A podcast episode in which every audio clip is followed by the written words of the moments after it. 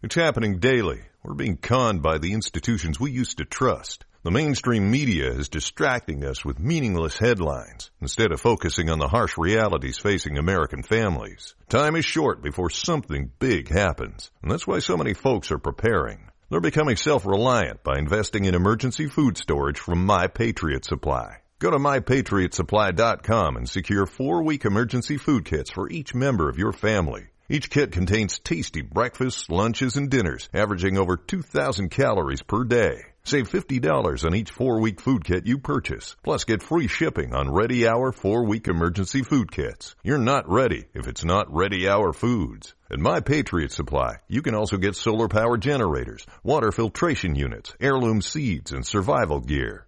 Order by 3 p.m. and your unmarked boxes ship the same day. Shop MyPatriotSupply.com today mypatriotsupply.com.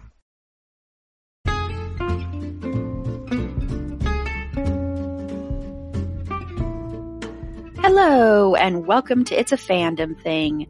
I'm your host, Erin Marlowe, and each week I'm joined by a panel of guests to discuss all things fandom and pop culture, primarily from a female perspective.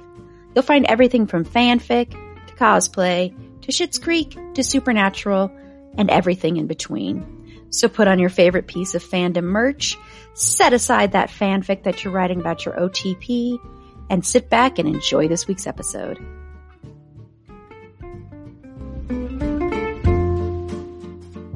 Hello, I just wanted to add really quickly that after we were done recording this episode of The Witcher, where we do thank our sponsors, which is something we're going to be doing every Friday for every Friday episode, we did get an additional sponsor, so I just wanted to give them a quick shout out as well. So thank you to Leah. I hope I'm saying that right. If it's actually Leah, feel free to correct me, but thank you so much for supporting the show, and I hope you enjoy this episode. Hello, and welcome to It's a Fandom Thing.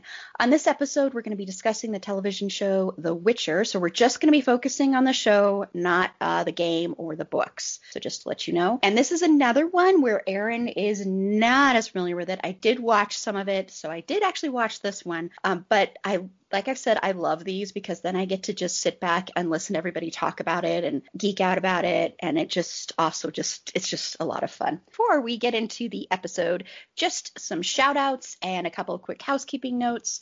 I want to give a shout out to our monthly supporters. We've got Carla, Robin, Joyce, Alice, and Sarah. And if you would like to support the show for as little as 99 cents a month to 9.99 a month, please head on over to our anchor page and click listener support there or click listener support in the show notes. And remember we now have some awesome stuff that we are offering you you know including everything from a sticker to the opportunity to be on an episode. So head on over there if you want more info about um, the different tiers and what you can get with your support. Head on over to our twitter page and look at the pinned tweet there. It goes over that. And of course 50% of what we see also gets split between one Black Lives Matter organization and one Stop Asian Hate organization per month. If you would like some It's a Fandom Thing Pod merch, head on over to our Redbubble store. And Tanya is holding up her water bottle again. I love every single time Tanya is on, she brings that on, and it just makes me feel really warm in my heart. Um, but if you would like some fandom merch, head on over there. And remember, of course, 50% of what we see from that is also split between one Black Lives Matter organization and one Stop Asian Hate organization.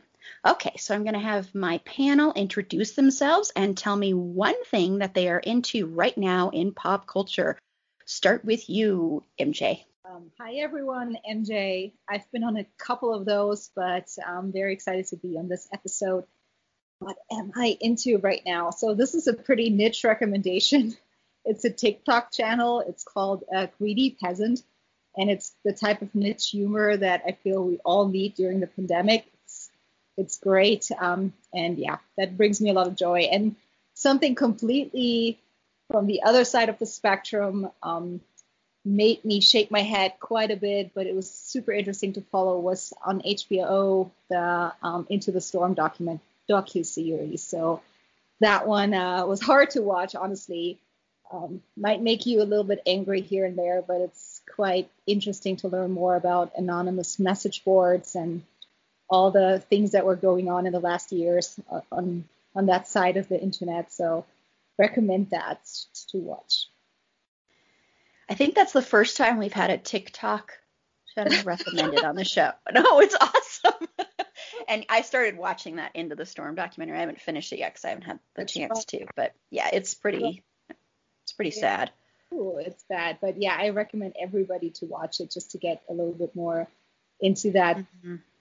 just to understand because I'm so far removed from all these types of forums and ways of thinking. So it's hard. Sometimes it's hard to understand how people end up there. So it's um, yeah, yeah. It's an interesting outside perspective. Let's let's put it this way. Very true. And Megan. Hi, this is Megan. I've been on a couple of episodes. Uh, things I'm interested in right now. Um, right now, I've been watching this show on Hulu called The Great North. Um, I'm not typically into those adult animation kind of shows, but this one's actually pretty wholesome and cute. It has Nick Offerman as the main character, as well as some other well-known uh, actors and actresses, including uh, Dulce Sloan, who's a great um, feature in The Daily Show sometimes, and she's just a great comedian. And uh, they also have Alanis Morissette in there, I believe it's her name. I can't remember it for sure, but she's like the great spirit that talks to one of the main characters, Judy. And uh, it's just a really cute show, and it's talking about living, you know, the Great North and uh, how fun it is to always be cold, and just kind of their like family life experiences. It's pretty cute. I have never heard of that one either. I yeah, never heard of that one. Huh. Huh. And then Sasha. Look, I'm not last again. I know. I'm like, she's gonna be so happy.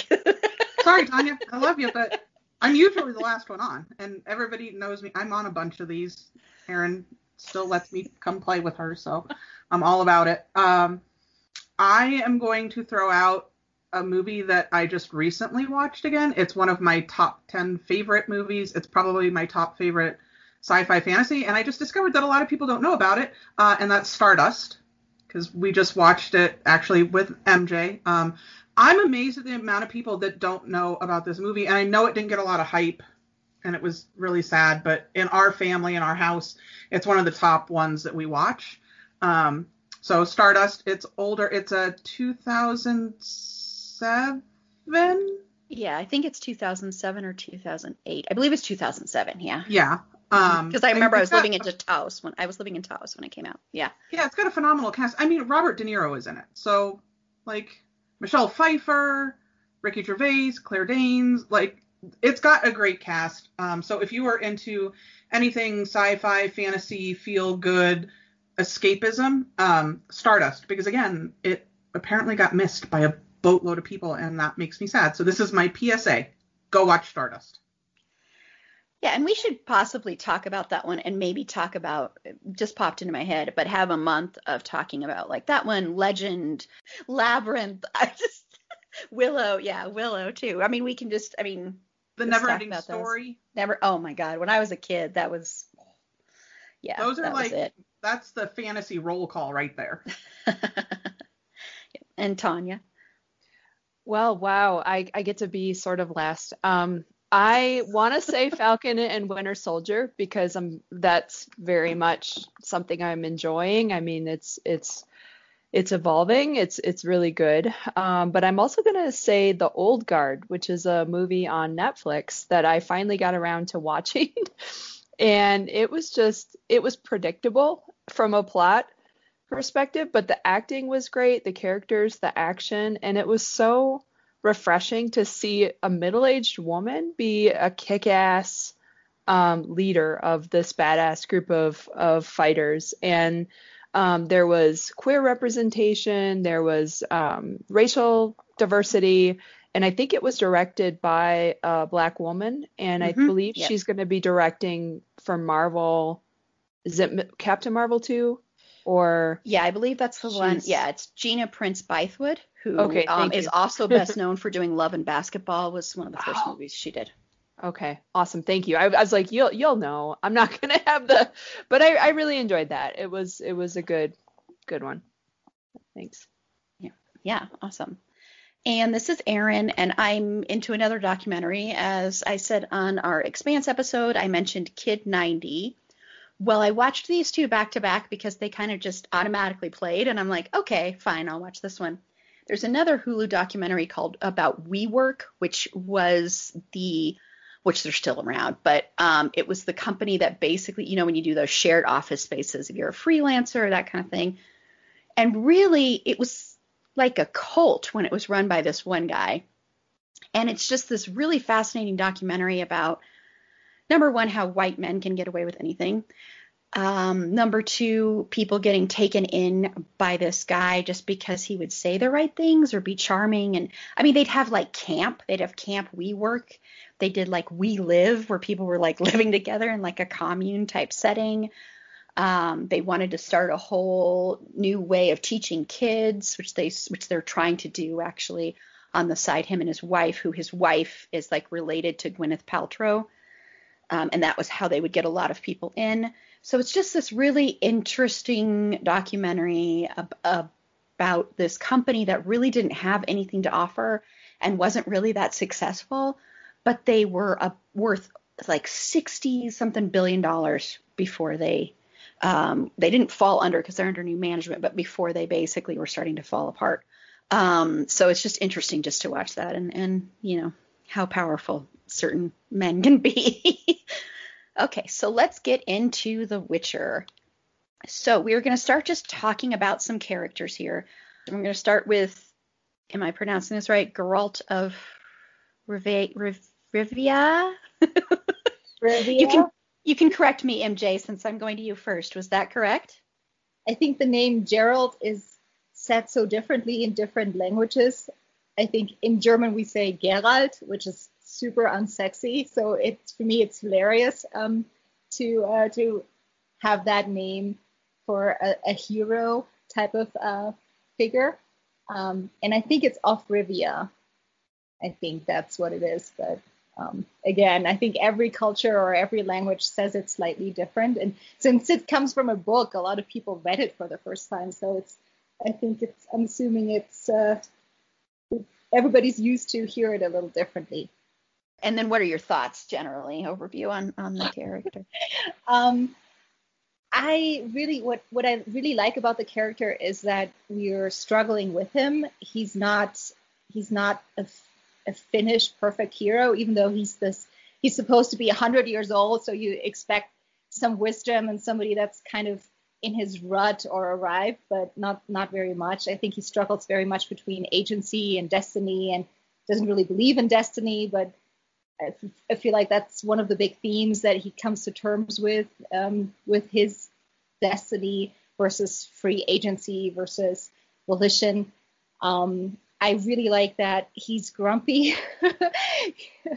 that's uh, very funny to see play off of other characters that are a little bit more uh, humorful or fun or casual.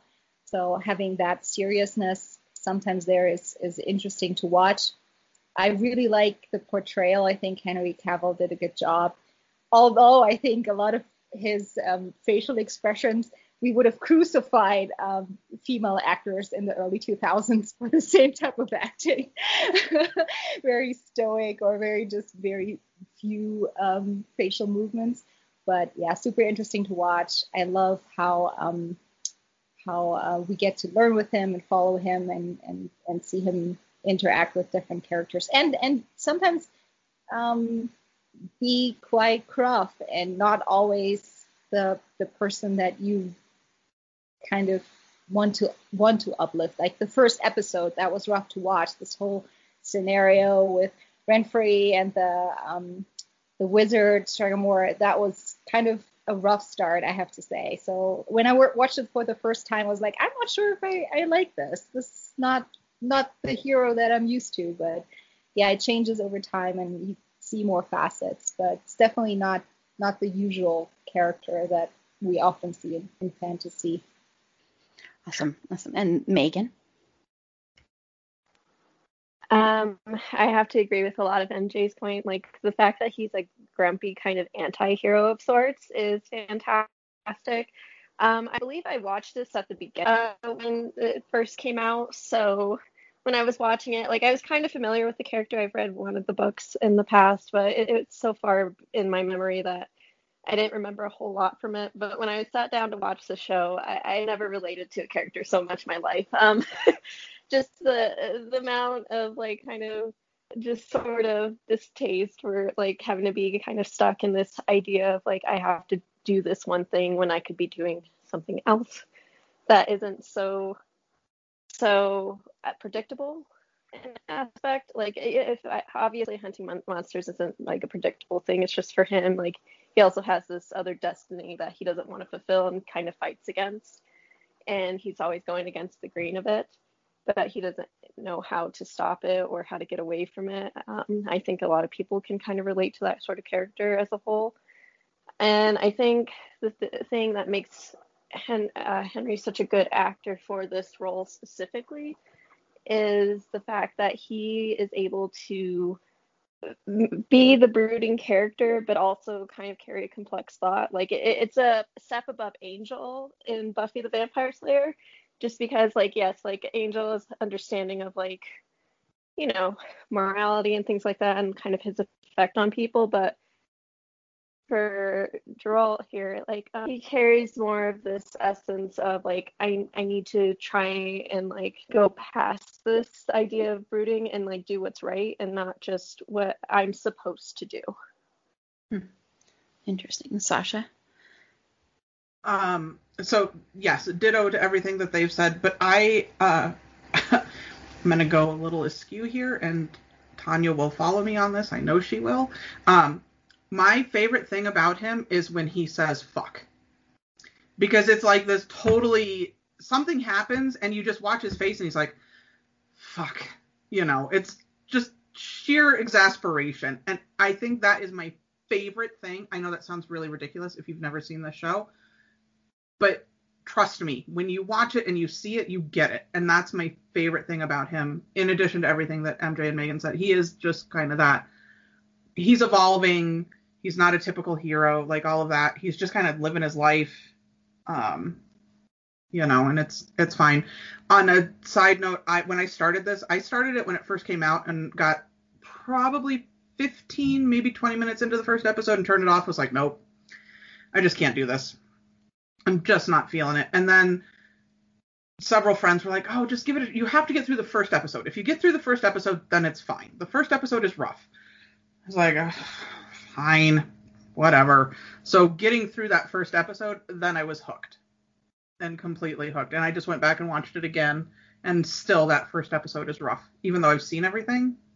So stick with it if you can. But I just want to throw in the when he says fuck is my favorite thing about him. and Tanya.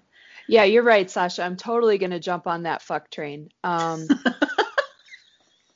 sorry, not sorry. Um, yeah. Great. um, yeah, I I am not that familiar with the with the games, etc. I know a bit about them because I do have gamers, even though I don't play video games myself. But Geralt is totally um, the definition of so done, right? And I think we can all feel that with the last year of the pandemic and things like that. And I think that's part of why we connect with them so much is you see people in power making terrible decisions that affect you. It's also again that structure agency that MJ mentioned about you know people make all these choices and you just kind of have to live with the consequences whether whether you want to or not you can you can run from it but destiny arrives right? Um, and Geralt uh, should be called Geralt of the bathtub because that is the best. Like the bathtub in the in the movie it's in the games too. He just I mean he just takes a bath and like luxuriates. And and it's very um I don't know why that cracks me up so much. I mean, of course it's attractive and whatnot, but I also just think it's so funny to have like, okay, we're gonna pause and have this 10 minute scene in a bathtub. like, okay, all right. That's that's fine. I mean, I think it's it's fair to do a little bit of objectification of Geralt. Um, you know, yeah. Um, when when the female characters so typically get you know more of more of that but uh yeah i'm a sucker for the big tough um stoic exterior person who's actually squishy and and loving on the inside i think so that's that's definitely hitting that um that trope and i I hear you, MJ, about the expressions, but I also think that fits for me. That fits the character. Um, but I but I hear you on that gendered um, double standard a bit. Yeah, fair enough. Can I add the bathtub thing is just him showing good self care skills? I feel like we can all. I was in love with that bath scene. Yep. I feel like everybody needs that. Like rough day, sit in the bathtub, have a nice drink, relax your muscles. So, yeah. Um, I just want to I just want to add with the whole uh, MJ when you were talking about the acting thing. He there are people that do criticize him a lot for the way he's very um, like with Superman when he played Superman like people did not like his version of Superman because or some people didn't because it was so one note and there wasn't a lot of um, emotion there and I think that also happened when he was in one of the uh, the last Mission Impossible movie. I'm a huge Mission Impossible fan, so I know that that was also criticized, and and I could see that with the little I watched is that um, he can be kind of one note. That's kind of the way he is, where you I don't know, like his expressions. I don't know if that's kind of what you were saying, but his expressions, he has like like five different expressions, kind of, or something like that, where he doesn't have this vast array. Um, but it is nice to be able to have some of that, what you said with a bathtub scene, but to have some of that where it's the female gaze and where you have the camera, um, you know, not objectifying, but um, sort of just panning over, uh, I don't know, not panning, but just sort of lovingly gazing at a man's body instead of a woman's body all the time. So it's nice to see that sometimes, and we need much, much, much much, much, much, much, much more of that. As we talked about in our male gaze episode, and we talked about it in our American Psycho episode too. So, yeah, we need a lot more of that. Okay, so let's move on to Yennefer. I'm assuming I pronounced that correctly, right, Sasha? okay, so MJ, your thoughts on Yennefer? That is hard because I feel like Yennefer is one of the characters that is kind of the mo- most complex and we see a lot of her journey. I think with with Geralt we see a little bit of his childhood at the very very end, but with Yennefer we see a lot more of the drastic changes throughout her story. And I love that they didn't do like a fake little minuscule like physical change on her end. It was really drastic, and I think um, we've seen that often in other books where they still prettified the character, even though in the book they were described as having some sort of physical marks on their face or on their body. And with Yennefer they went all out. Um, they really had um, she had like a big hunchback type of um, physical mark, and just the acting was brilliant with her jaw all in a different angle in the beginning when we meet her first, and then just having that extreme transformation on the physical side um, to for her to become that powerful, very attractive sorceress that was then um, like unleashed on the world pretty much was was interesting to follow. But it's hard. I I have my issues with her character simply because um, we miss so many years. I think a big big part that I felt that I lacked seeing was that 30 years or, or more that she spent at that court where she got what she wanted. She got to the court that she wanted to get. She got away from that school that really didn't treat her well or she, where she felt um, she didn't want to be in the beginning. And so, yeah, she got out. She got what she wanted. And then after 30 years, we meet her again and she's not happy with this situation. She wants something else. She doesn't want this anymore. And but we lack this. So that that's something that i missed but other than that i really enjoyed watching her. I think the actress did a phenomenal job. I read some in the very beginning when they just started casting and it was like oh is she too young? Or is she too this? Or is she too that? And i, I thought she did great. One of my favorite characters on the show i think. Even though they're kind of all my favorite character at this point but yeah that was interesting to watch her relationship with Gerald was interesting, but I also think we didn't see enough um, from when they first meet to when they meet the second time. Just from the dialogue, we know there were additional interaction. She knows Jaskier at that point well enough to banter with him, and we miss all that. So I feel like the show the show could have could have had like two or three more episodes to build out these to make it easier to follow. Let's let's put it this way. Which is very interesting to watch, very um, hard to watch because she's clearly suffering a lot throughout the whole um, the whole season from different um, different yeah reasons at different time points and um, yeah so she's hard to watch you kind of want to root for her all the time um, want to see her succeed and i'm like the very end when when when we don't know exactly what happened to her after the battle that's very uh very tricky. So i'm excited for season two. I definitely want to see more of her. M- megan? Uh yennefer was hands down i think a very good at, uh, depiction of what it means to kind of be a modern woman in the aspect of like having to deal with you know wanting to you know succeed in your career do all these great things but then also having like a desire to like you know follow some of those uh, very societal po- pushed ideas. And it's meant for some people not everyone of like starting a family or making a family or you know settling down things like that. And with yeah her uh, at the beginning you could see like she had this desire to be just to be everyone's like fantasy and just perfect in every way. And I think it like with all that want and desire and like she was warned, you know, there's something you're going to lose in this and you're not going to be able to get it back. And it's hard as women, especially like in our society today, where we constantly have to deal with the, well, you might lose out on blank if you do blank, or, and it's like this lack of balance. I think the writers did a great job kind of showing that, you know, like she's a woman and she's powerful, but just like the rest of us, like she still has to deal with these very gender norms and just really uncomfortable things that we shouldn't have to battle with. Um, and like even just having to choose between being a sexual being versus a mother versus a nice person versus a good or a bad person. Like I think Yennefer is a very good complex character of what it means to be a woman and I'm glad they didn't simplify her because in the books it definitely felt like they simplified her quite a bit.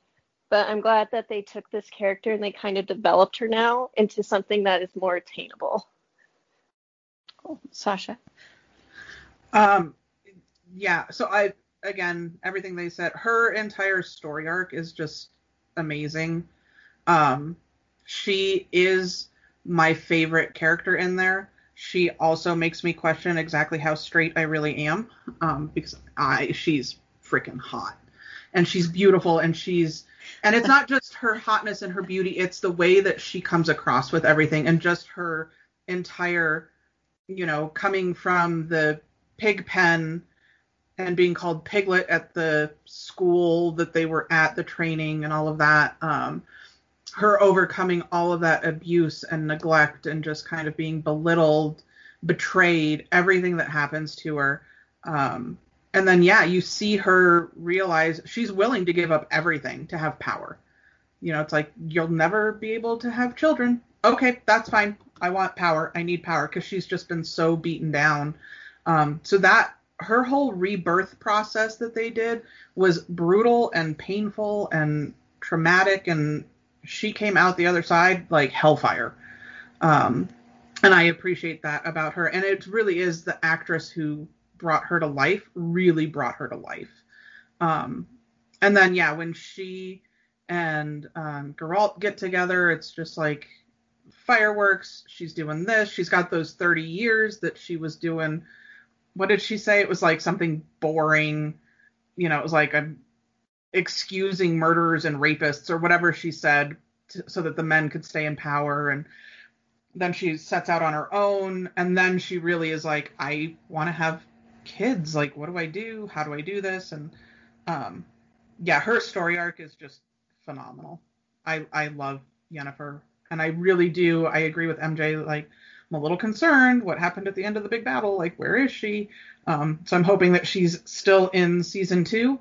Um and then just as a side note, I when I first watched this, I was really confused. It's a timeline issue. They jump around in time. So when they meet and do things, it's not sequential. The story is not told in a linear manner. So that was very difficult for me to follow at first. But once I caught it, then I was like, oh, got it. Because her storyline is kind of wonky.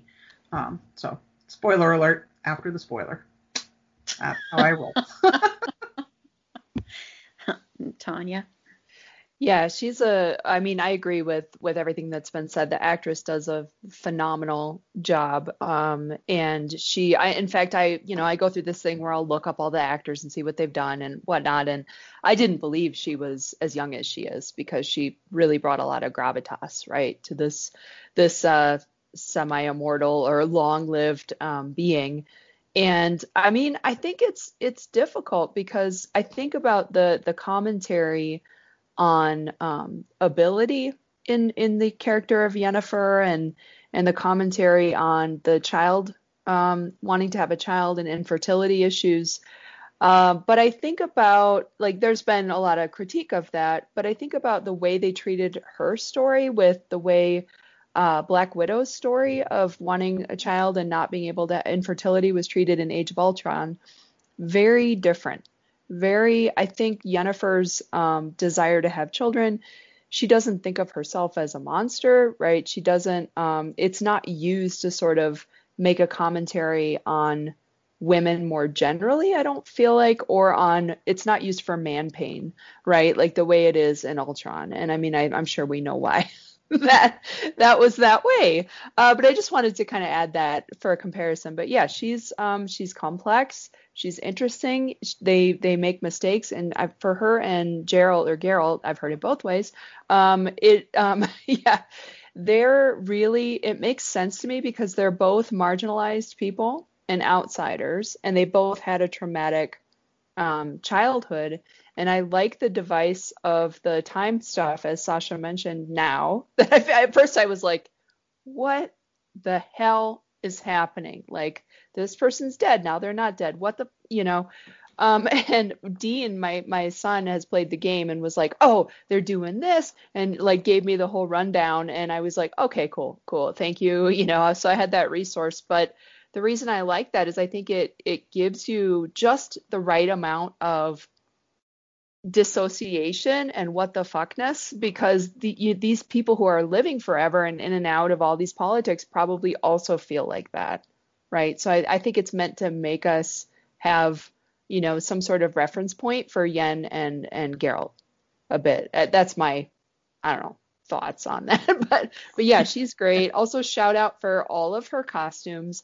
Oh my god, I I was so excited when I first watched this because I was like, ooh, we're gonna see Yen cosplays, you know, because you see Witcher uh, Geralt cosplays quite a bit at cons. We're gonna see Yen cosplays, so exciting. Um, and then you know, pandemic. So I'm looking forward to seeing them, and I want I want to do this. Um, when we go back to cons, I want to carry around chocolate coins, and every time there's a Geralt cosplay, I'm gonna toss a coin to your Witcher. Oh Valley, oh, valley of, plenty. Plenty. Oh Valley of Plenty. That's gonna happen again. Just so you're ready for it. that was awesome. I was like, when is the singing coming in that I've been Not enough, not that enough. Was the uh, perfect uh, time for it. yeah. so let's move on to Jasker, and I probably mispronounced that one, but um, okay. So Megan, your thoughts on Jasker? Oh, this is hands down my favorite character in the entire show. Um, I love me a good bard. Um, it's just everything about him is what I, as someone who plays D&D, look for and try to enact and be when I'm in character. So seeing that in like screen, like real time screen time, it was just amazing. The actor did an amazing job acting as the perfect bard, um, especially to someone so broody. Um, it's just kind of like, you know, you have your sidekick, and sometimes they match your personality or whatever it may be. But he was just the exact opposite. Like he would sing he would even make fun of him a little bit. He would just create these these amazing songs, and uh, that's what Tanya was doing earlier. And I just I, I absolutely adore it just because he's the perfect character. That's awesome. And MJ? Yeah, I think he's very much needed just to give the show a little bit of lightness.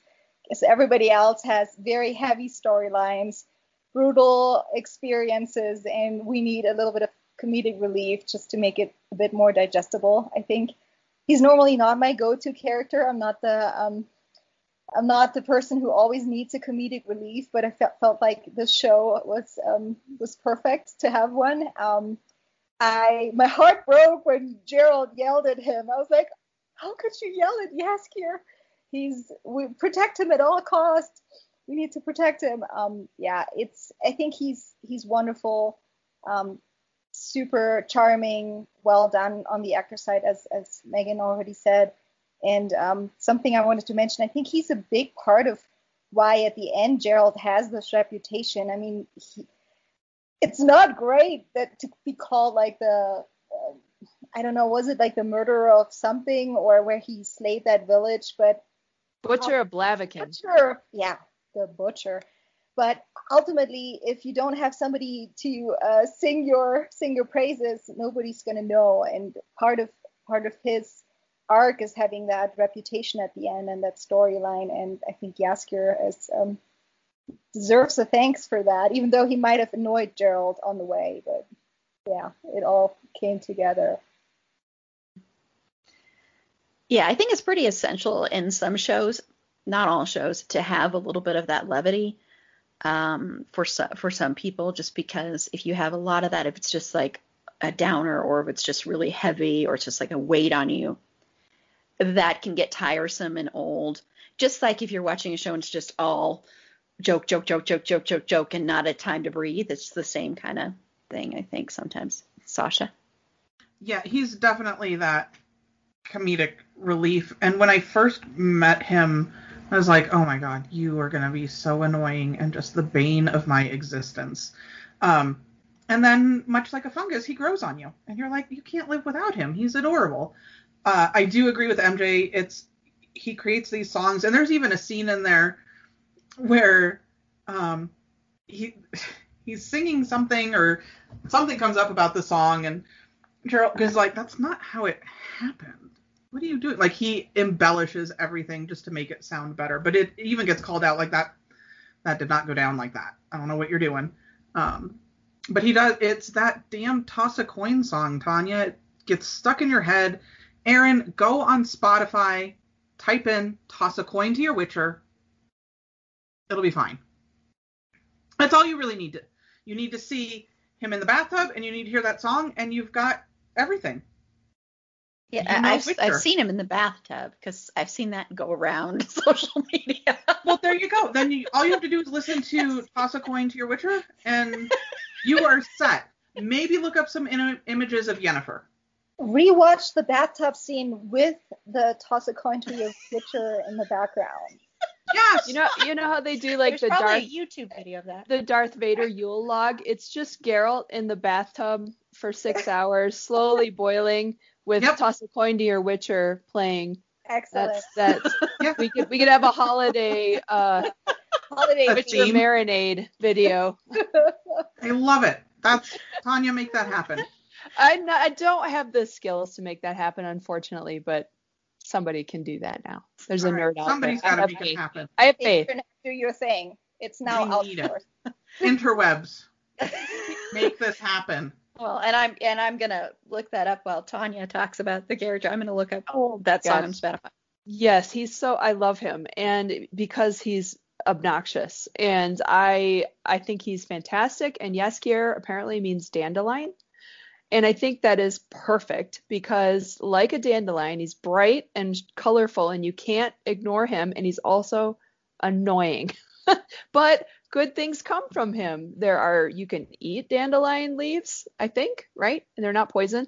And you can make wine out of dandelions. so so and and really spring and summer wouldn't be the same without without seeing some dandelions. So I I think that's perfect. And he's just such a great um, counterpoint to Geralt's broodiness. And I agree. You have to not oh tea, thank you. Dandelion tea. Um, root tea. There's parts of it you're not supposed to eat, parts of it you can eat. Don't go eat mushrooms you don't know about. Don't eat dandelion. Don't eat stuff in your yard unless you look it up. Okay, just I'm a mom. I got to say that. All right. Um, yeah, and it's he he could be overused, but I think we get like the right amount of him. And I love he has some of the best lines in this series, like "Are you perhaps short of a marble?" right? And then um, the way we meet. I just watched the episode again where we meet Yennefer, and um, Jaskier has been unfortunately cursed, I think by Geralt unintentionally, if I'm remembering how that went down. And so Geralt takes him to this mage to get help to to Yen, and it turns out to be Yen. And then Jaskier wakes up in Yen's bed and is like, "Did we what the?" And she pins him up against the wall, and then she's like, "Sing, Bard," and he goes, "Toss a coin to your penis, oh valley of penis." so it's just, it's just, I've had that in my head all morning. You're welcome. Um, you know, and very, and he's just yeah, he's just so great. And I wanted to one more thing. Um, he apparently the actor based his um, portrayal of Jaskier after Michael Scott from The Office, which I think is brilliant and perfect. Like that attitude of this person's annoying but also charismatic, and you end up having empathy and um, you would miss them if they're not there. You know, uh, so I think that's that's just one thing I wanted to brings the bees to the okay. Sorry. The was... valley of what the dandelion root brings the breeze to the yard or the valley of penis, Sasha? I don't understand the comment. We're the dandelions. That makes more sense. if like penises are bringing bees to the yard, the... we got bigger problems. It's like a different version of the milkshake brings all the boys to yep. the yard. Yeah. that, there you That's go. Where that I'm going. Well, and when Michael Scott left the office, the office went pew downhill real fast. And I want to say, I looked up that song. There's a metal version of that song. So of course there is. Of course there is. so just letting you know that. if I don't come back when it's my turn, it's because I'm listening to that. I'm going to look for it right now. it's like the second one that comes up when you start searching. And so, yeah, yeah. Okay, let's move on to Ciri. So, MJ, what are your thoughts? Ciri is, I think, just it's too early in the full season to get like her a full insight into all of her personality. She's just this young kid. Um, we experience her journey from like living in a castle, being the princess, having all these privileged um, situations, and still get to do and play like a kid, very happy childhood, very safe environment, into becoming a refugee, being in a refugee camp, learning about different races, like the conflict between the humans and the elves, being chased down, being in a war-torn country. So it's we experience a lot about what happens to her, but I personally couldn't fully emotionally connect because I don't always know where she is as a human being, as a person. So it was interesting to follow her journey, but I really hope that in the next season we're going to see a little bit more about her emotional development and not just the situation she's thrust in. Um, I, yeah, I didn't realize until the very end. I mean, at the very end, they tell you what's up, that how she's linked to Gerald and how that falls into place. In the beginning, I was really confused. Like, how does her story line up with everything else? But it gives a good overview of the bigger movement that's happening in this world. Um, I think the rest of the story, what happens to Yennefer and what happens to Gerald, a lot of it is personality driven and character driven. And through the story of Ciri, we are learning more about the big picture movement, what what war is going on, who's in, invading where, um, where, what sides are people on. So I think that was was needed and interested interesting, but I really hope we see more about her actual character, her emotions, and how she relates to the other people. All the relationships she formed throughout the season were always short and not very deeply developed. So um, that's my take on Ciri. I I'm excited to see her and Gerald interact. So hopefully we'll see a ton of that. I'm sure we will because that was like the big finale, them meeting. So I'm sure we see more and Megan? I definitely agree with MJ. There was just a lot of sort of glimpses on who she can be as a person, but a lot of her story arc is just her developing kind of a personality as well as this idea of being a leader. Um, she just has no clue at that point just because she is so young in comparison to some of the rest of the characters.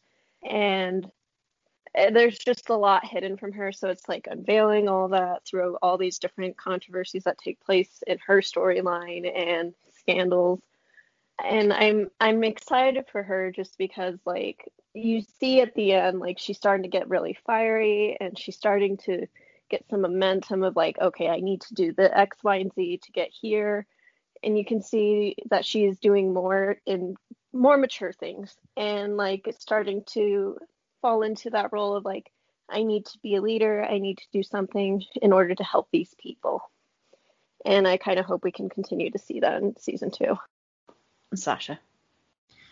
Yeah, similar things. Um, I think for me the biggest thing with Ciri is again like what exactly is her phenomenal cosmic power that she has.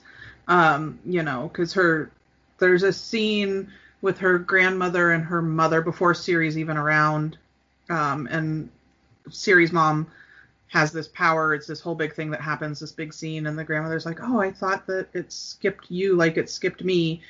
And then you see Ciri scream and glasses shake, and then there's another scene where she screams and complete destructive chaos happens. And so she's got this primal power um, that I'm really interested to see how that pans out and how um, he can help her sort out exactly what it is you know, because they're connected. What is it he says to her when they meet? Because the final thing is they run at each other in the woods and find each other because that's her grandmother's like, you need to find Gerald of Rivia. He's your destiny. You have to find him. He's your destiny. So it's this whole thing.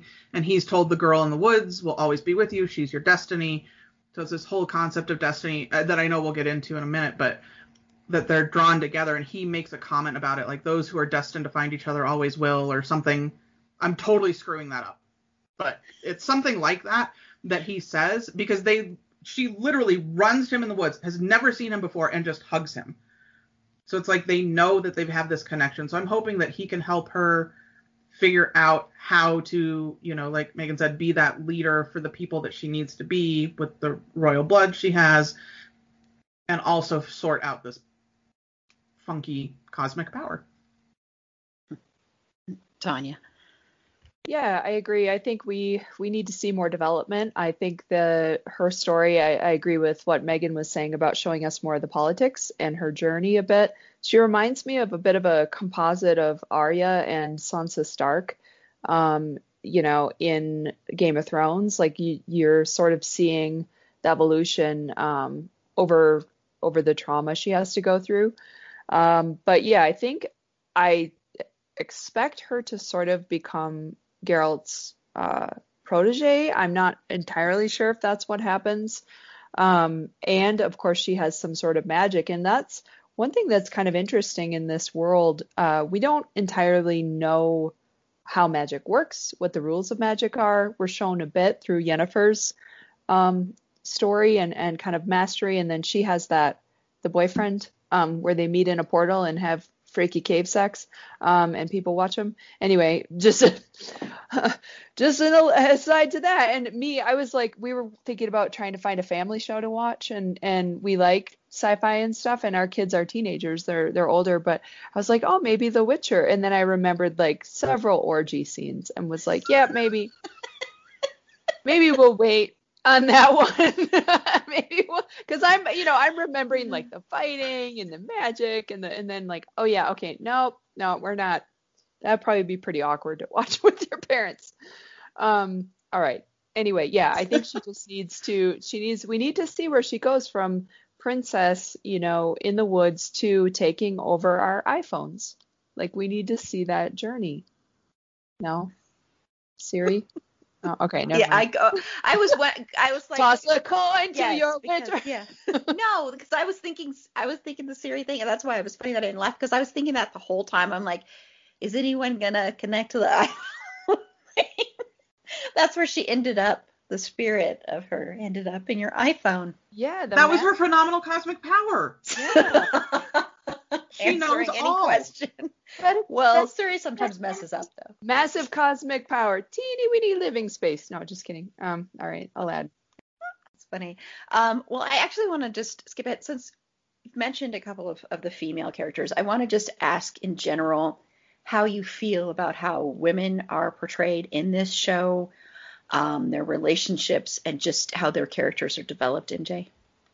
Oh gosh, um, hard, hard question. Um, my gut feeling says I'm I'm fairly happy with 80 to 90 percent of the portrayal. Um, all the women are real characters, not not a lot of gratuitous, just characters thrown in there for um, pure eye candy or could be replaced. Like what what is the nice saying? Could be a sexy lamp instead. So we don't have a lot of these characters but like the very first episode for me was hard to watch because the whole um the whole episode with Renfri, she was a super interesting character. I was like, oh, maybe we'll keep her for a couple episodes. Nope, not so much. Um, and if you go into other storylines, having a revenge tale where a woman was wronged and she goes after the powerful man who wronged her to get her revenge, she could have been like the main character in a story, but she turned out to to not, and ultimately died because of that. And I get that um, that was done to make a point between sometimes you have to let things go to get to the point where you need to be in life, and you can't always linger on things, and you can't always, um, yeah, I don't know, grapple with that. And that was kind of a point made for Gerald's journey, I think. So it, that hurt me a little bit that she was kind of sacrificed to make a point that we then take on to the rest of the season. Um, other than that, really liked every character development. I love that series. grandma was this badass, complex warrior queen. I mean, I don't agree with all her choices, and she clearly made a lot of wrong choices, but she was never portrayed as as doing those because of fragile emotions or because of just not being capable. I think um, there's a lot of interesting parts of side female character that we saw that were well portrayed. And again, I love Yennefer as the main character, and hope hopefully we'll get to see more of Ciri. Um, I'm excited for her to see see more of her. But yeah, I think 80%, 90%, I never felt um, women had a bad portrayal in the show. Megan. Um, for me, uh, as much as I enjoyed the show, um, I definitely felt like the school that Yennefer went to to learn her sorcery training and all that, uh, they upheld the standard of very much like, oh, you you can't do this unless you do X, Y, and Z, or this person's destined to do it because their parents are kind of like this uh, pure Puritan kind of like uh, like they have natural ability and you, it's forced for you. Um, you see a lot of those politics play out in this school and how even how they pit um, Yennefer against like uh, Frangilla, I believe is her name, or Frangilia, uh, and just this idea of like sorcery is very much the women who have power in this are just pawns to the overlords who I believe are all men in that board. I think there may be a couple of women, but from the two characters I remember, they were both significant men sorcerers. And it was something that I kind of had a problem with just because like you know when they first kind of brought her into the school it was kind of wholesome in the element of like oh we're here to like bring out your power thing. But as she matures in the school you see like it's obviously for political gain and you know who takes over this land and very game of thrones esque and not that i mind it it's just i don't know. I guess like it's to be expected. I, I, guess I'm just personally tired of it, but I'm glad the rest of the show, like even with Ciri, as MJ mentioned earlier, like the grandmother, absolute badass, love her, and I, I just hope to see more of that energy because there were a lot of people, even in those kind of like genres where there's a lot of more empowerment than not. And Sasha. Um, yeah, I Megan brought up the the sorcery school, and there's definitely some problems in there. Um, just that whole setup is problematic, and I get that. But I think as a whole, I agree with MJ. Like women were portrayed better. They weren't. I mean, there. I think there's one scene where Geralt is with kind of a prostitute at one point in the beginning, and I think that's the only like really where you see gratuitous boobs until you walk into Yennefer's whole orgy thing that's happening. Um, that she has set up, but again, she set that up. It wasn't like, you know, something else.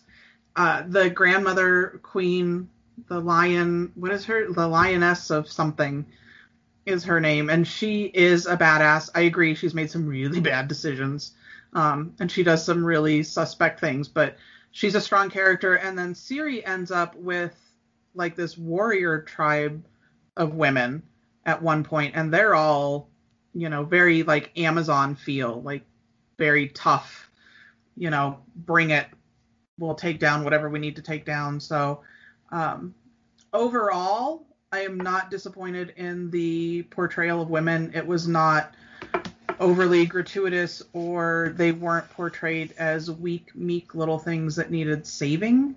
Um, they, I feel like m- the majority of the female characters, especially the like lead or kind of more main characters, not just side pieces. That sounded bad. that was not My side piece.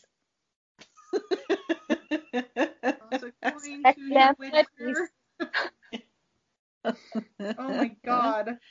I'm completely derailed. I'm done. I'm out. Tanya, you're up. yeah, I don't know if I can add a lot, but I will say I, I agree for the most part, but I also think that um, there there is an amount of commentary on gender roles through some of that as well. Like I'm thinking of Yen when she's at court and the wife of the the king keeps having girls and then the king hires an assassin and it's it's uh yeah and there's that whole bit. Um and i do think most of the problematic stuff was the school. I agreed like the the whole they're really kind of showing some of the patriarchy there and how women are also complicit in patriarchy as well. I think that was meant to be like that. Um and you have to be attractive and sexually desirable to be at your peak power right? And and so that's um I don't think they they uh, portray that without also being critical of it, but it's a little like okay, um, mm, you know, it's uncomfy. I guess that I'm not quite sure they get to the place of being critical enough about that part. Um, for me, anyway, I will say I b- believe that they objectify Geralt as much as anybody else. Um, so I don't know that that's progress, but uh, yeah, they they definitely um, they do show a little more balance from that. Especially there's not. So I am rewatching Game of Thrones because my my I, I, mentioned she's a teenager. Okay, she's reading the books. So as I know, I mentioned like I'm not like hey watch whatever you want, but there are just random scenes in Game of Thrones where it's just two women um, specifically having sex for a man, right? And it's not that is not the way this is portrayed. Yeah, there's an orgy, but there's a it's just it's just like bodies writhing around. like I don't know, it just like everything's everywhere. Uh, and it's it's more funny than anything. I, I would say not not goofy funny, but awkward. Um, yeah, so Game of Thrones is is very guilty as a show adaptation of we're just going to put this scene in for dude bros or whoever you know? And it's like all right for me there's there needs to be a purpose for that. And if there's a purpose then i can i can understand. But if it's just there purely for um, exploitation i think that's much more problematic yeah, I was wondering that because I know you mentioned there was an orgy scene and um, stuff. I was just wondering because sex scenes, the way those are shot, it's very different if it's shot from the male gaze than it is from the female gaze. So I'm just wondering, and anyone can answer this, and I know you sort of touched on it, but are those scenes shot from the male gaze or from the female gaze, or does it depend, or is it a combination? I think it's equal opportunity gaze at this point. I it's very straightforward. Um, I have to say none of the sex scenes are they feel they don't feel super exploitative. Um, it's more, yeah, this is how an orgy would look like if you would have to walk through it and ask somebody for a favor, and you would feel awkward and maybe not super happy to be there. Um, but it also, what I liked about the orgy scene is you see Yennefer sitting there, ultra powerful, wearing a she's fully clothed, wearing a mask, sitting there just having the time of her life. So it's not it's it, it puts you in a specific mood. It definitely tells you, hey, she's in control of this and she's making this happen. And um, it's not uh, it doesn't feel like just there for eye candy or just there. So it feels very equal opportunity for me. And some of the other sex scenes that we see are also there to move the plot forward. Um, Tanya had mentioned the funny cave sex scenes where there's an audience applauding. All that's part of Yennefer's journey, and um, so it doesn't feel like it's just there for the hell of it. It feels like it's there to tell part of the story or to move something forward. I think that's that what what makes a big difference. Whereas, and I agree with Game of Thrones. I love Game of Thrones. Hated how it ended. Whole other story. But um, I it was way more problematic. And while I watched it, every other scene I was like, oh my god, this is this is super problematic. I didn't have that with The Witcher as much. Mm. Okay. Yeah, yeah, that's yeah, that's that's interesting. And someday we will discuss Game of Thrones, maybe next year sometime. Uh, but we will discuss that on here. So yeah, and then Sasha, you want to add something on there? Yeah, I just want to add about the the whole orgy scene. Um, if you've seen True Blood, and when True Blood does their orgy scene, that is graphic. This yeah. orgy scene is not. Like people are still half clothed in this one. You don't actually see like sex. It's more like if you were walking through a party and all of a sudden you went, "Oh, she's not wearing a top." You know, it's it it's not like a blatant you see everything and it's hardcore. It's people it's you're just walking through so it is definitely not exploitive or graphic. Like the True Blood one is that's a full on orgy, orgy, orgy. This does not have that feel at all. Um, and then like MJ had mentioned the cave sex scene when she's uh, the applause, applause. like applesauce. applesauce. She does demand apple juice. There could have been applesauce involved there. I'm not, not, even. I mean, I'm. I'm messing food. Up, but, Excuse me. Oh my food god. Stuff. No, the cave scene you know, though. I will. I will but jump. The cave. The whole thing yeah. with the cave scene is she manifested that audience. That was her King. thing. Yeah. So when they finish, so awkward. and there's the people clap. I'm not even gonna try the word again. When the people clap and cheer, he's like, "Oh well, that was a nice touch." She's like, "You think?" I'm. My mouth is broken. She's just doing magic and it's it's more like a it's more presented as like a kink. It's not it's not presented um and and what i like about that actually is at that point yen is still um has the hunchback has the disfigurement and i think it's actually really amazing that she forms this connection and experiences pleasure and intimacy with someone uh before she is quote unquote beautiful like normatively you know beauty standard. And so that also the the sex scenes in game of thrones that i never have a problem with are tyrion right? Like because i think it's actually really important to show people with um, quote unquote disabilities as uh, sexual beings and, and com- complex humans and not tokenize them or pity just show them from a sympathy pity point of view. Um anyway. And that her relationship with that person who i'm blanking on his name is more complicated um, but anyway, I, I thought that was actually more empowering. So not to not to just take over on applesauce, but there we go. No, I think that's that's that's awesome though. No, that's really awesome. And it sounds like, at least from what I'm hearing, with the Yennefer character, that she's very much in control of her sexuality and that is so rare with women to see that and to see it also be not just the missionary position sexuality. Like we touched on a little when we did our bdsm episode and being able to show that people have different kinks people like different things and to show that without um, villainizing that without showing it as a wrong thing that you should not be into this stuff that's pretty cool and pretty awesome of course because i think everybody should see themselves as a fully fleshed out being, and that includes sexuality. So it's pretty awesome that they they do that. So applause for them for doing that because that is sadly so incredibly rare. Um, applesauce for you, applesauce for The Witcher, applesauce for the orgy. They gotta sustain their strength. Anyway, okay. I'm picturing something really interesting in my head right now with so, so thank you, Sasha and Tanya, for that image in my head. Um, sorry. Okay, so and I know um, I believe it was MJ who mentioned this a little bit in the beginning of one of the themes of the show being like destiny versus volition. So I want to talk about that a little bit. Uh, MJ, what are you, some more thoughts that you have on that?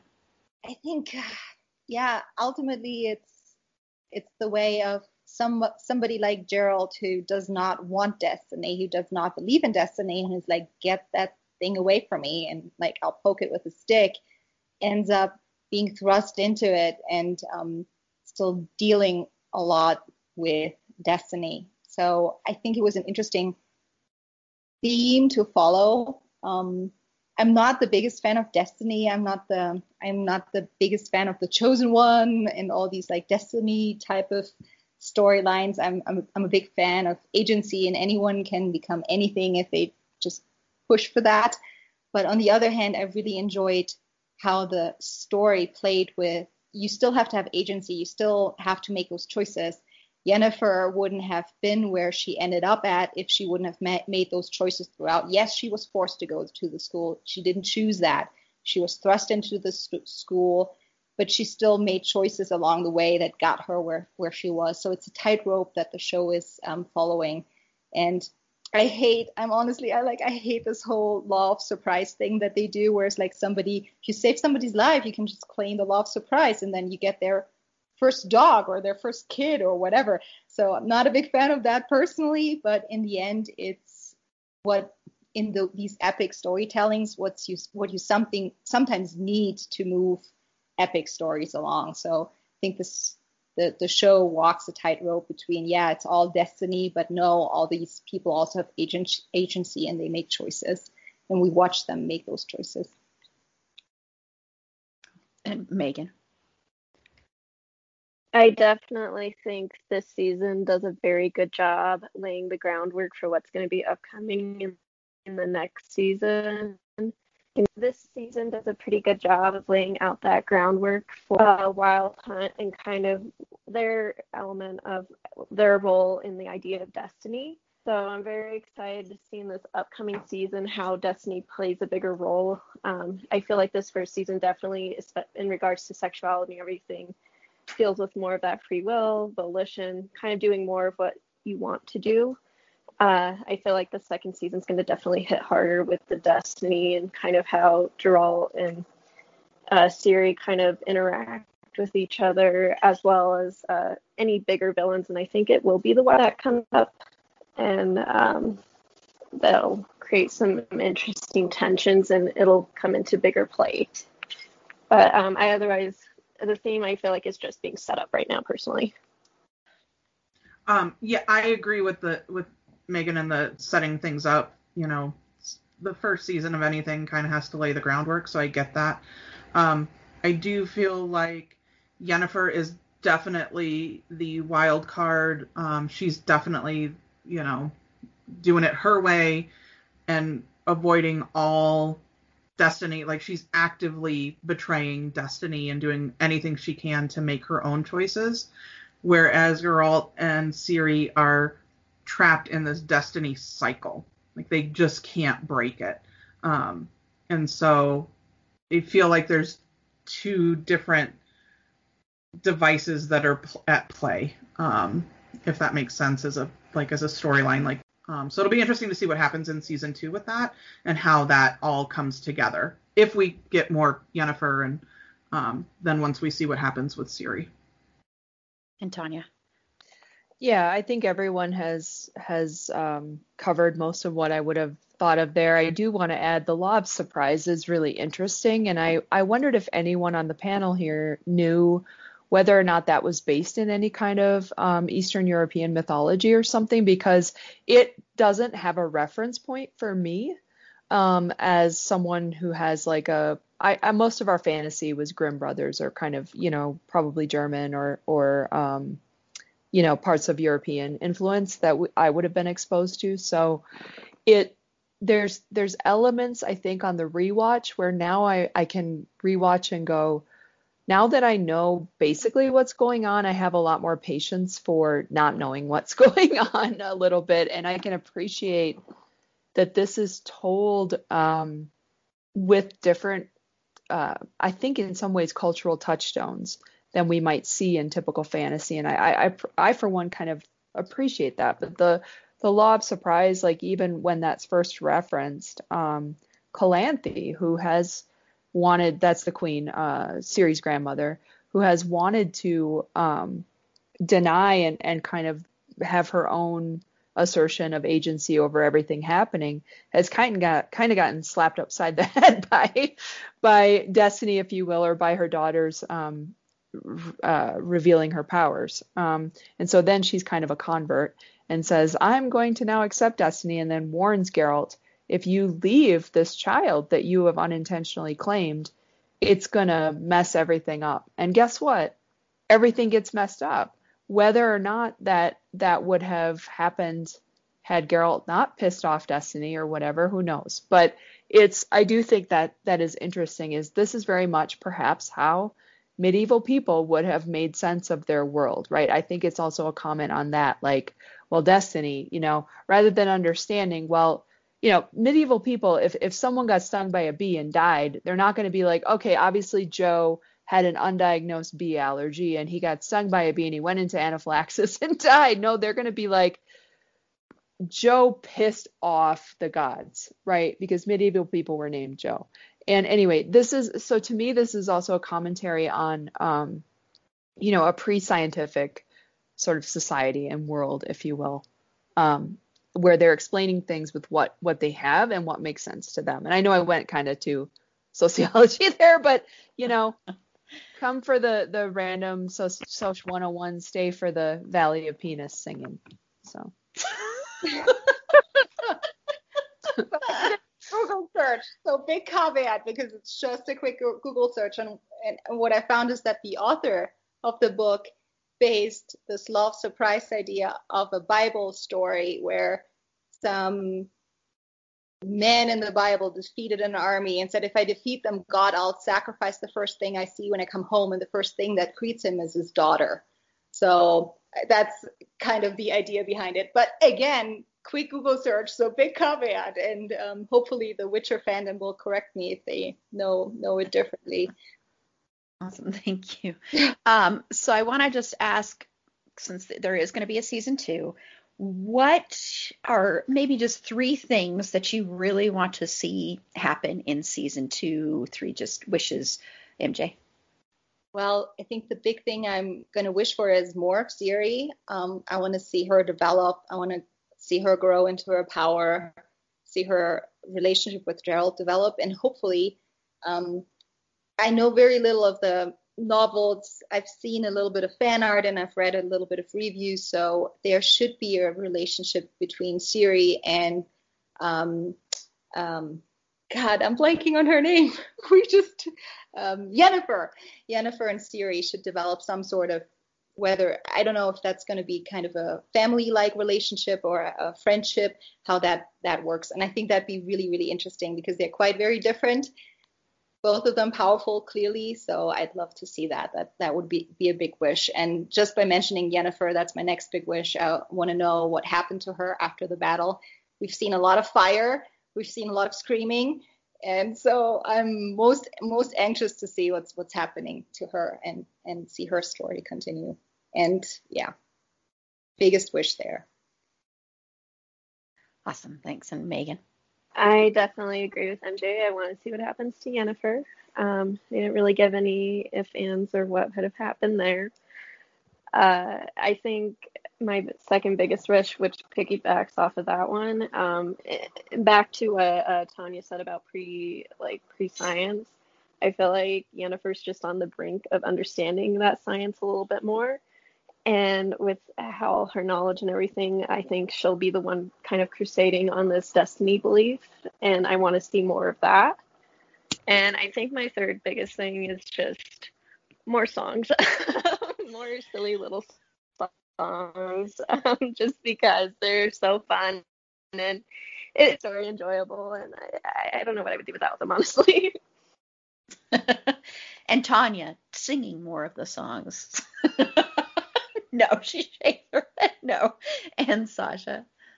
Um, so I just did a quick Google search because there was at one point rumors that my future husband, once I lose my current husband, Mr. Jason Momoa, was going to be in Witcher 2. However, apparently he's not going to be in Witcher 2. Uh, that's not happening, so that dashes that dream. But I did just read that um, season two is a prequel.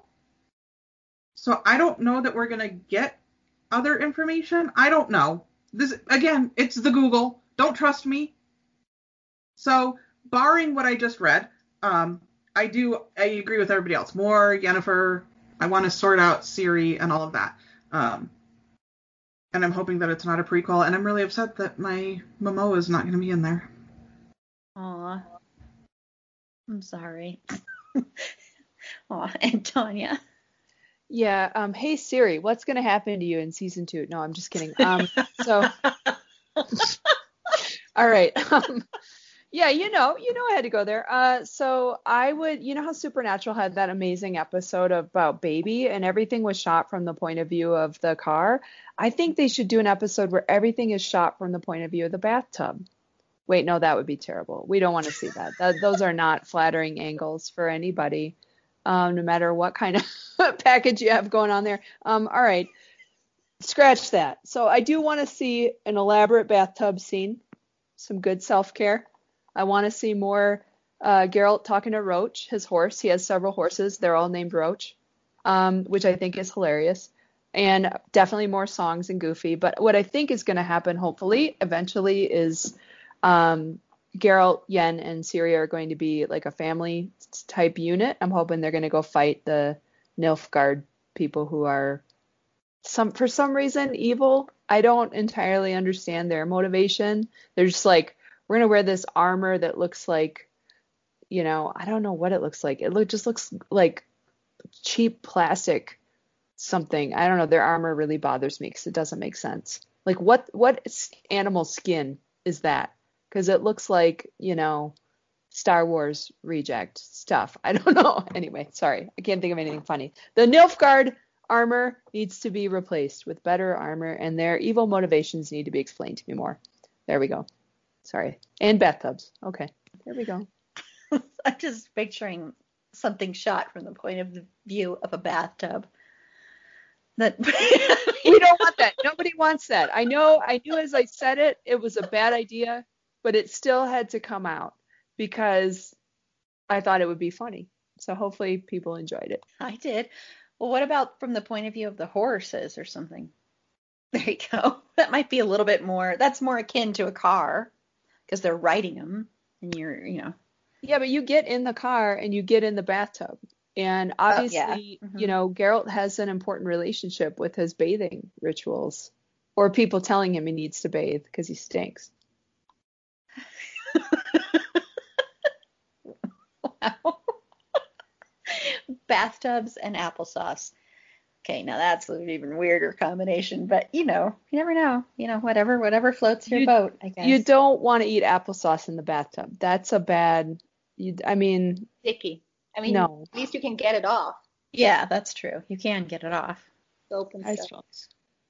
Yeah. anyway breaking medieval story times, one bathtub at, at a time. okay, well, I just want to quickly wrap up just by asking were there any characters that we didn't get to that you just wanted to give a quick shout out to at all, MJ? The dragons. I love the dragons. The dragons were badass. I loved everything about the dragons. Um, I thought that was a great monster, of the week. Plus, getting this whole idea of monsters not always being monsters. That was kind of the perfect episode to show that. Um, I, I love the dragon dragons, not just because I'm a, a fantasy nerd and I'm always sipping if there's any sort of big fantasy epic portrayal. The CGI was not great, but the story was wonderful, and I, I yeah, loved it. Awesome, Megan. Um, I think MJ hit on all mine. Okay. From what I heard, so I'm, I, I don't think I have any. No, I'm sorry. Oh no, it's fine. Okay, and Sasha.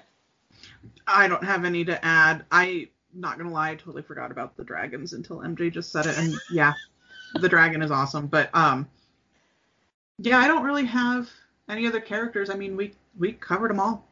Okay. Tanya, is that the same for you? Yeah, no, I'm going to say someone. So wait for it.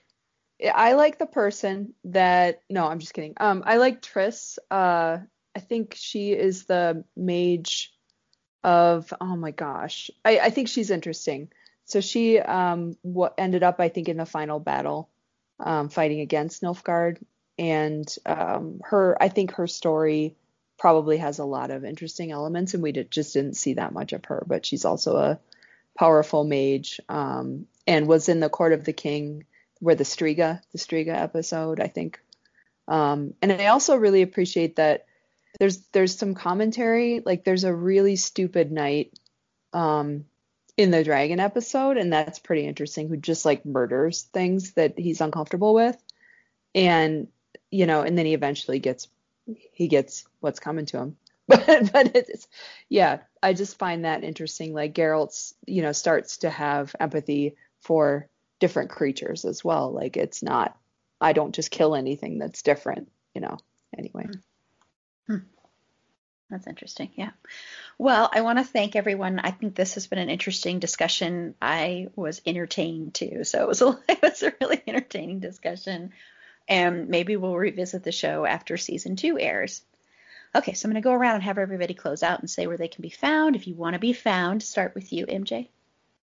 Well, you can find me on the interwebs as at another galaxy far, far away on both Instagram and TikTok. Very different social media platforms, and you'll see a very different side of me on those two. So find me on there if you want to see more nerd con- content and hiking content.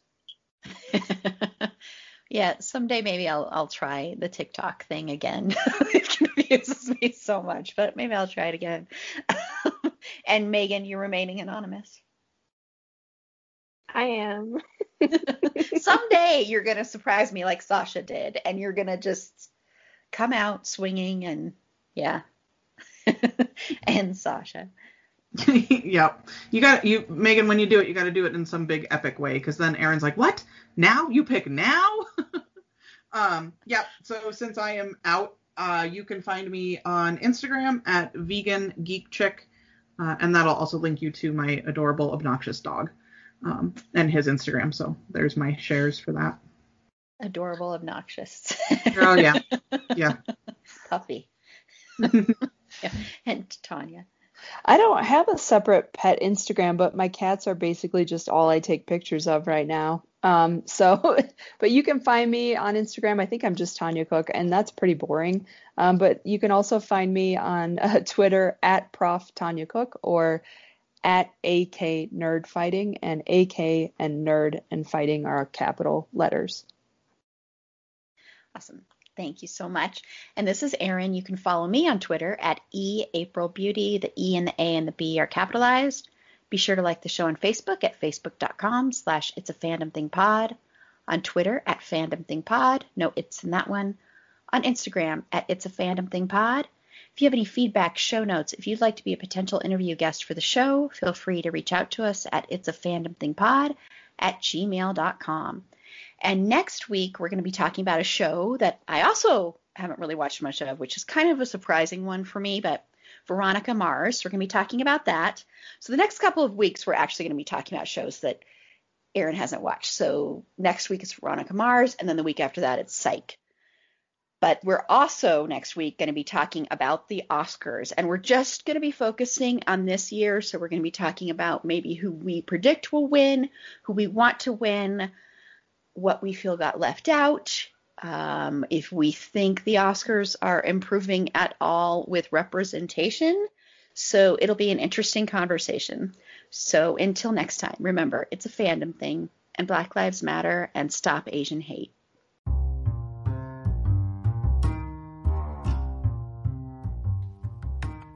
Thank you again for listening to It's a Fandom Thing. Be sure to rate and review us on Apple Podcasts and follow us on all your favorite podcast platforms. Our logo was designed by Brooke Belly with cover art by Carla Temis. Additional research was done by Megan Archuleta.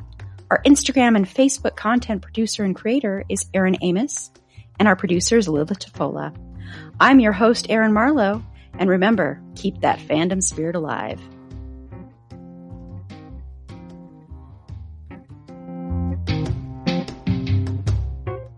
Everyone is talking about magnesium. It's all you hear about. But why? What do we know about magnesium? Well, magnesium is the number one mineral that 75% of Americans are deficient in. If you are a woman over 35, magnesium will help you rediscover balance, energy, and vitality. Magnesium supports more than 300 enzymatic reactions in your body, including those involved in hormonal balance. From functional medicine doctors to mental well-being and female hormone experts, we all know that magnesium is the one mineral to improve all aspects of well-being and health. But which one? Magnesium Breakthrough from Bioptimizers, the trusted choice recommended by leading experts with seven best absorbed forms of magnesium to ensure your body receives the support it needs for overall well-being. Go to bioptimizers.com slash balance today and use code BALANCE10 for 10% off. Support your journey to wellness at B-I-O-P-T-I-M-I-Z-E-R-S dot com forward slash balance. Magnesium Breakthrough from Bioptimizers, your foundation to optimal health and vitality.